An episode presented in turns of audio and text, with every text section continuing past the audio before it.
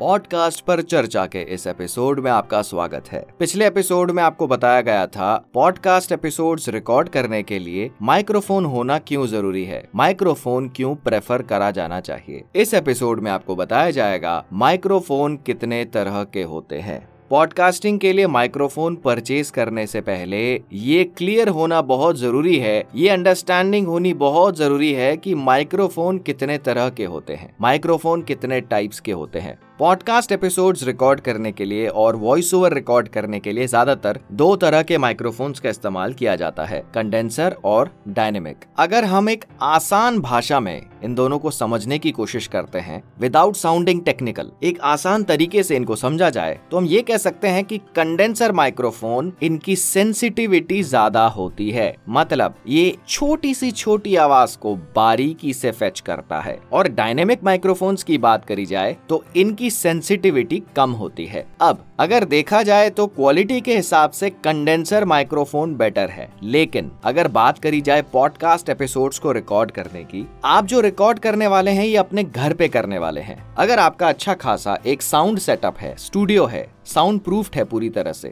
उसके लिए तो सबसे बेहतर ऑप्शन हो सकता है कंडेंसर क्योंकि ये, जैसा कहा गया है छोटी सी छोटी आवाज़ को बारीकी से फेच करेगा, लेकिन ये बैकग्राउंड नॉइस को भी फेच करेगा। अब आप अपने घर से रिकॉर्ड कर रहे हैं। अगर आपको पॉडकास्ट एपिसोड्स रिकॉर्ड करने हैं तो इसके लिए ज़रूरी नहीं है कि आप साउंड प्रूफिंग कराओगे अपने घर पे। तो कंडेंसर माइक बैकग्राउंड नॉइस को भी फेच कर सकता है, जिसको डेफिनेटली आप सॉफ्टवेयर के ज़रिए ऑडियो एडिटिंग के ज़रिए आप रिमूव कर सकते हैं। लेकिन अगर बात करी जाए पॉडकास्ट एपिसोड्स को रिकॉर्ड करने की तो इसके लिए अगर आपके पास होम सेटअप नहीं है तो कह सकते हैं डायनेमिक माइक ज़्यादा बेहतर ऑप्शन है, क्योंकि डायनेमिक माइक बैकग्राउंड नॉइस को कम फेच करेगा। और हाँ अगर आपके पास ऑलरेडी एक साउंड प्रूफ सेटअप है पॉडकास्टर बनने के अलावा अगर आप एक वॉइस ओवर आर्टिस्ट हैं या म्यूजिशियन हैं तो आपके पास एक साउंड सेटअप होगा तो उसके हिसाब से कंडेंसर माइक्रोफोन ज़्यादा बेहतर ऑप्शन हो सकता है। लेकिन अगर आपके पास साउंड सेटअप नहीं है तो बेहतर ऑप्शन हो सकता है डायनेमिक और आजकल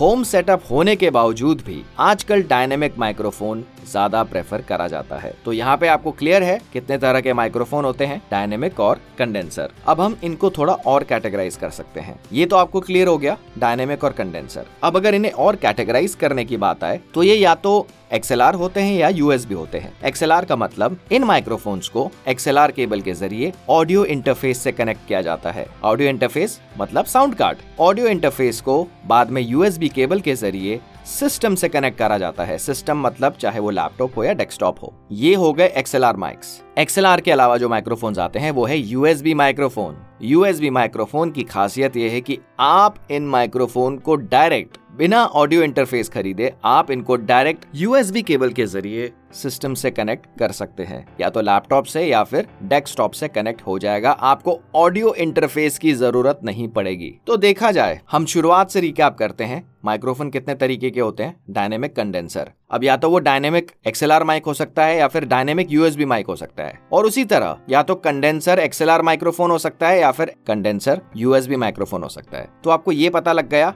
कितने तरह के माइक्रोफोन होते हैं। डायनेमिक कंडेंसर अगर हम फर्दर इनको कैटेगराइज करते हैं एक्सएलआर और यूएसबी तो आप सबसे पहले माइक्रोफोन्स को समझिए कितने तरह के होते हैं। आने वाले एपिसोड्स में आपको बताया जाएगा। अगर बात करी जाए पॉडकास्ट एपिसोड्स को रिकॉर्ड करने की तो उसके लिए माइक्रोफोन्स में सबसे बेस्ट ऑप्शंस कौन से हो सकते हैं? हम जल्द आएँगे अपने नए एपिसोड के साथ।